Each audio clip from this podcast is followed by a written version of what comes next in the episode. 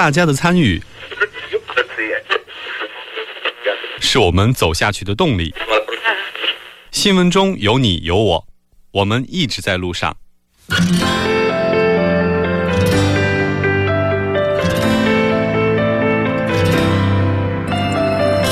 参与我们的节目，您可以通过手机短信的方式发送短信到井号幺零幺三，每条短信会收取五十韩元的通信费用，或者可以进入我们官方网站三 w 点 tbs 点 s o u r 点 kr 进行留言，我们期待大家的参与。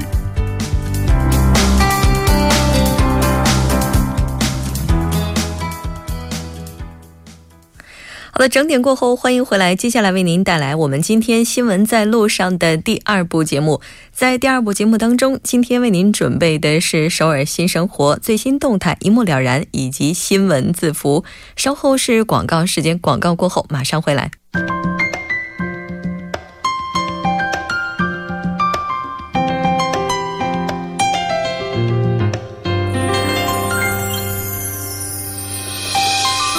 好的，欢迎回来。接下来为您带来的是我们今天的首尔新生活，为您介绍首尔市为在韩外国人推出的优惠政策、开办的教育讲座、举行的庆典等等。我们先来看一下今天的第一条消息。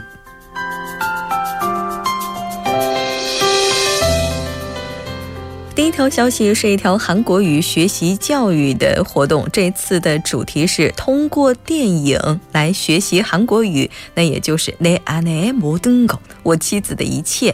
那这次活动的时间是从三月二十二号开始到七月十二号，中间一共会进行十六次，具体时间是在每周周三的上午，从上午十点一直到下午一点。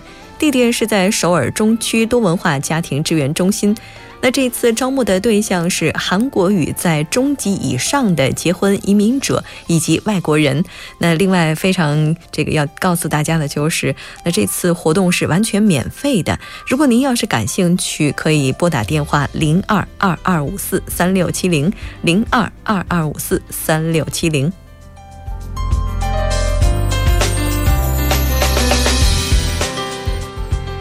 再来看一下今天的第二条消息。今天的第二条消息为大家带来的是，那夫妇性平等教育讲座。这次讲座的时间将会分两次进行。第一次是在四月十五号星期六，从下午一点到下午三点，内容是性和夫妻性平等。四月二十二号星期六，从下午一点到三点，将会进行性平等和幸福夫妻关系的对话方式。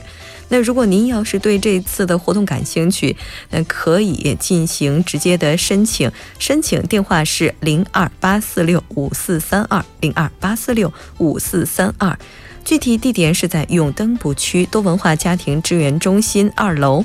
招募对象是多文化家庭的夫妇五对，并且这次活动也是免费的。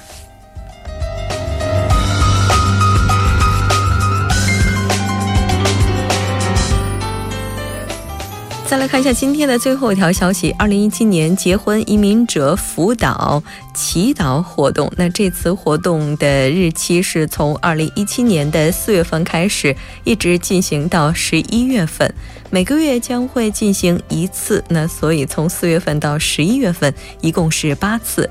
那这次需要招募的是导师，也就是 mentor，以及被辅导者学员。那一共会招募十对儿，总共二十名。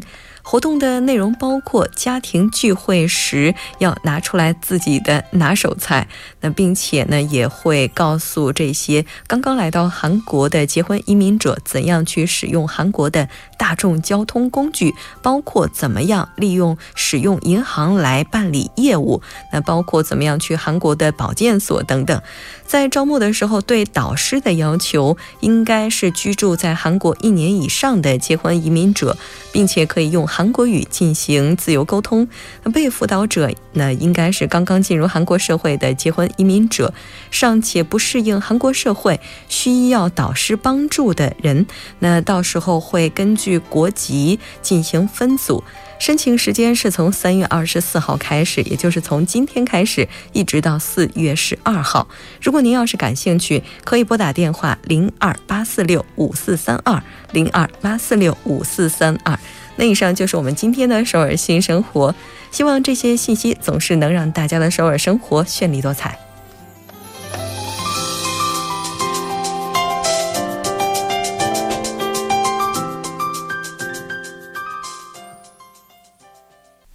闻中有你有我，我们一直在路上。您的参与，我们的动力。参与我们的节目，您可以通过手机短信的方式发送短信至井号一零一三，每条短信会收取五十韩元的通信费用。您也可以登录我们的官网三 w 点 tbs 点 s o 点 kr 收听更多广播回放。好的，欢迎回来。接下来为您带来的就是我们今天的最新动态，一目了然。在这个板块，我们将会通过嘉宾的独特视角来了解最新的动态。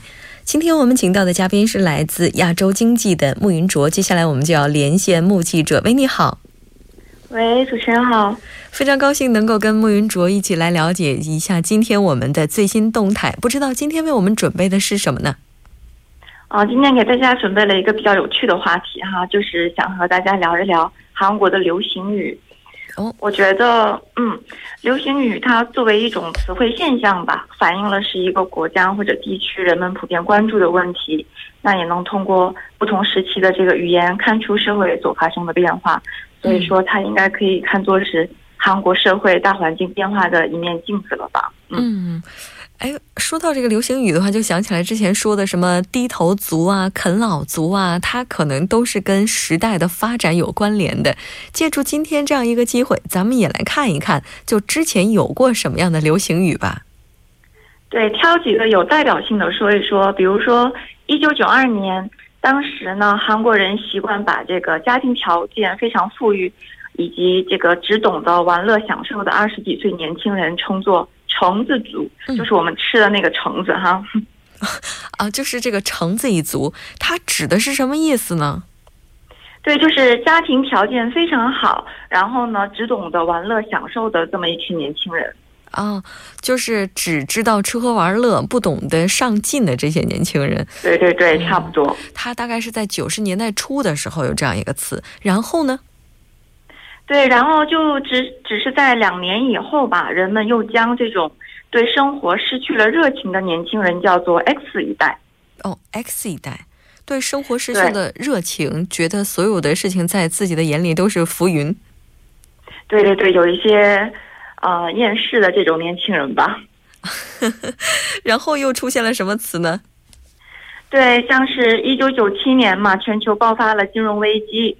当时韩国的经济，大家也都知道，受到了非常大的影响。嗯，普通民众的生活呀、工作呀，都面临很多考验。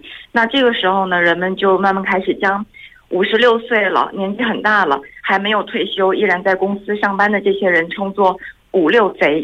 啊，这个“五六贼”这些人，他们是爆发金融危机之后的这一代人。然后到了二十一世纪初的时候，又有一件大事儿，就是世界杯。对，当时韩国足球国家队不是书写了这个世界杯四强神话嘛？嗯，那那个时候呢，就出现了这个世界杯一代这样的词。哦，世界杯一代，因为刚刚对见证了历史的这么一些人。哦，就见证了那一代的人。就除了这个之外，好像还有一个，那个时候还有另外的一个英文的流行语。对，这个呢，现在可能也在用，就是 well-being 组，他们呢是说。就是通过调节精神和身体，不断的追求健康生活的这样的一类人。嗯，你像这些流行语的话，它在特定的时代之下产生，肯定是反映了一些什么样当下的意义吧？对，我觉得不管是哪个国家或者哪一个时期的流行语吧，那实际都相当于是社会的一根非常敏感的神经一样的东西。那它也是这个社会真实的写照。同时呢，那也是新思想啊、新事物的这样的一个见证。嗯，确实是。其实除了刚才提到的这些之外的话，还有另外的一些词，比如说什么什么那个韩国语的什么外貌至上主义啊，啊，还有什么什么什么而脏。我的印象当中，就是脸赞。等等。对对对，像韩国还是非常重视这个外貌的嘛，不管在就业呀还是什么方面，那有脸赞、身材很好的，也有身赞，或者是在江南做了整容的这些美女，就会叫她们江南姐姐啊什么的。哦，原来江南姐姐是指在江南做完这个整形手术的人。对，而且这么一类人，实际长相都比较类似，不知道你有没有发现，额头比较高，然后下巴比较尖的这样的。一群人，这群人是不是我们最近说的网红脸？哦，对对对，差不多差不多。哦，对吧？我觉得好像最近在中国的话出现的一个词是网红脸，好像都是指那种下巴尖尖的，然后额头高高的，鼻子也高高的，对，眼睛大大的。哦，对他们似乎在外貌上的话区分度并不是特别高。那像除了刚才提到的这些之外，还有一些，比如说跟性别歧视有关的。对，比如说像是有一个词，它叫“韩男虫”，就是说韩国男人都像虫子一般令人厌恶、令人讨厌这样。嗯，还有呢，就是用来贬低中年女性的，一般会叫她们“金女士”。啊，金女士，这是贬低中年女性的一个词，就有点类似于我们在大街上看到一个中年妇女的时候叫她阿姨一样。对对对，差不多。尤其是开车的时候，可能年纪大的阿姨开车会有一些问题呢。一般男生就会叫她们金女士这样。哦，嗯，这个我觉得这些词的话，大家还是少用一点比较好，因为毕竟可能会给其他人带来一些伤害了。但现代哈，就是现代的这些流行语的话，他们有什么样的一些趋势呢？对，就像刚才咱们举的这些例子，就不难看出，最近出现的这些新词呢，大多都是用来表达。人们对社会的不满的，而且这种不满的程度会越来越深。那人们用词过激，从另外一个角度上来看的话，也就是说，当前韩国社会充斥着各种各样的负面情绪。嗯，也就是大家有一些负面的情绪，但是这些负面情绪在日常生活当中无法宣泄，所以就用这些流行语来表达自己的一些不满。咱们举点例子吧。呃，举个例子，比如说以前我们表达人造美女的这个意思的话呢，韩国人会用整形美女这样比较一般普通的词。那不知道从什么时候开始呢，这个词就面变慢慢的演变成了整形怪物。嗯，变成了一个整形怪物。这除了这个之外的话，最近流行的我们刚才也提到了，有一个叫啃老族。对这个词，韩国起初呢是叫袋鼠族，这还比较形象，对不对？嗯，对。就除了这些之外，还有一些非常奇怪的流行语，就乍一听的话，你甚至不知道他到底在说一些什么。对，那我再举几个例子吧，比如说长美短丑。长美短丑什么意思呢？就是远看呢是美女，近看呢就是丑女这样的意思啊，就是。远看是美女，近看是丑女。哎，这是不是就有点类似于咱们就是之前在国这个中国的时候说到的背影杀手？对对对对对。那除了这个之外，还有什么呢？还有一个是手指公主，可能听起来好像这个意思还挺好的吧，对不对？嗯，公主。对呀。实际呢，他是说这个明明查一查就能知道的东西，不自己去查，而去不断问别人的这样一群人。哦，就是他好像特别的，就是完全不使用自己的一些技能，凡事都依赖嘴巴去问。这确实有点公主的作风，因为只要命令就可以了，是吧？除了这些之外的话，还有另外的一些词语，它一般会和韩国就目前的一些大事件有关。对，举两个最典型的例子吧，就是说前一段时间不是大家都反对朴槿惠政府吗？那那个时候参加这个烛光集会的人呢，会叫他们“烛光一代”。嗯，就是这些“烛光一代”的话，应该说是反映了韩国的一些社会上的大事件了。但是像这些流行词语，如果整理起来的话，大家就能够发现，他们总是带着一些时代的色彩。我们在梳理他们的时候，似乎就能够梳理出来一段历史的感觉。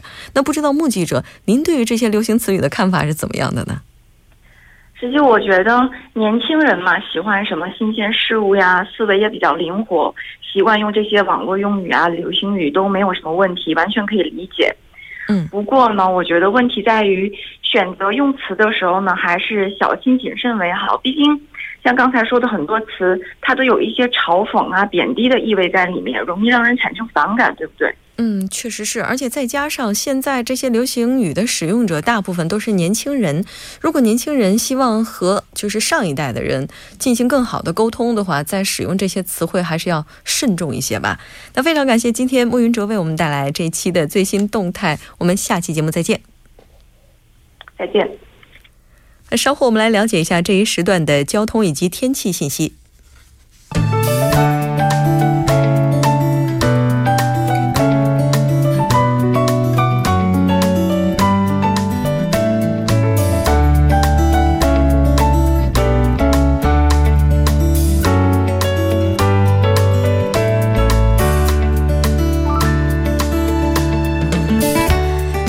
晚上好，这里是由影月为大家带来最新的首尔市交通及天气情况。首先，还是让我们关注一下目前路面的突发状况。目前在江边北路高速九里方向成山大桥到杨花大桥的路段有交通事故，还有刚刚我们播报的中部高速公路河南方向南仁川交叉口有交通事故，请注意避让。接下来我们关注一下高速情况，在奥林匹克高速金浦方向汉南大桥南侧到盘浦大桥南侧，以及东湖大桥南侧到汉南大桥南侧，还有圣水大桥南侧到东湖大桥南侧车多拥堵。而位于对面的河南方向也是全线车多，特别是铜雀大桥南侧到盘浦大桥南侧，以及汉南大桥南侧到东湖大桥南侧，还有东湖南侧大桥到圣水大桥南侧，以及圣水大桥南侧到永东大桥南侧，全线车多，以低于。于二十千米每小时的速度缓慢前进。接下来我们看一下西部干线道路，无论是金川 IC 方向还是对面的成山大桥方向，全线车多，以低于二十千米的时速缓慢前进，请大家合理安排好自己的出行计划。此外，值得注意的是，江南大道汉南方向目前非常非常的拥堵，特别是新沙站江南站到。良彩站的路段交通流量较大，以七千米到十二千米每小时的速度缓慢前进。在这里呢，再次提示大家控制车速，保持车距。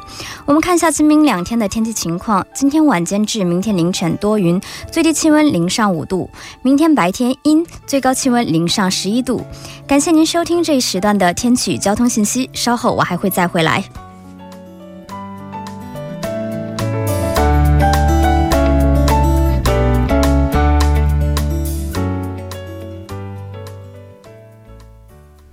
好的，非常感谢尹音乐为我们带来这一时段的交通以及天气信息。接下来为您带来的就是我们今天的新闻字符，聚焦热门字符，解读新闻背后。接下来我们就要连线记者全小星。喂，你好，小星。啊，木真好，各位听众朋友们好。非常高兴能够跟小星一起来了解今天的新闻字符。那不知道今天小星为我们准备的是什么呢？嗯，那么今天的新闻字符，我是想主要介绍一个朋友圈。嗯。朋友圈什么意思呢？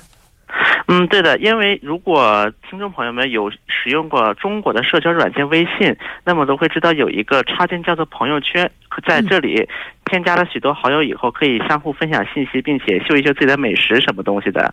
不过今天我说的这个朋友圈，并不是讲一个人的朋友圈，而是要介绍的是一个组织的朋友圈。哦，一个组织的朋友圈，哪个组织呢？嗯，那么今天我要介绍的与。由由中国倡导发起的亚洲基础设施投资银行，也就是所谓的亚投行有关的。那么，在刚刚过去的本月二十三日，亚投行在北京宣布已经批准新一批的十三个成员意向成员加入，至此其成员总数扩大到七十个。那么这七十个增加以后，如今可以说亚投行的朋友圈已经遍布各大洲。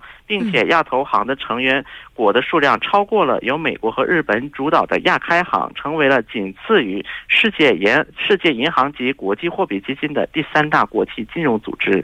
嗯。亚投行，我记得最初它在成立，并且在吸纳一些创始成员国的时候，大家就开玩笑说，他们如果要是有一个朋友圈的话，发一条信息，下面的跟帖或者是留言应该是这样的。当时觉得是一种恶搞，但今天看来的话，真的可能会有类似的一些感觉哈。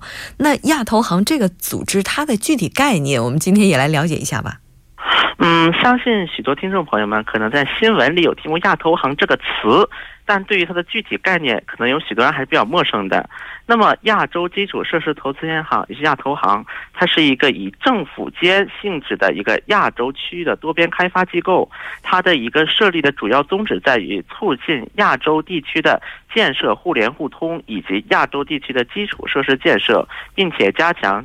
亚洲国家以及亚洲国家、非亚洲国家和地区之间的一个合作，也是首个由中国倡议成立的多边金融机构。那么，自二零一三年由中国国家主席习近平提出倡议以来，得到了许多国的响应，并且在二零一四年由二十一个首批意向意向创始成员国的财长在北京签约，共同成立的亚投行。那那么，我们从这个成员来看，亚投行。一方面覆盖了如像中国、韩国、英国这种在基础设施建设上经验比较丰富的国家，也有像许多发展发展中的亚非拉的国家。嗯。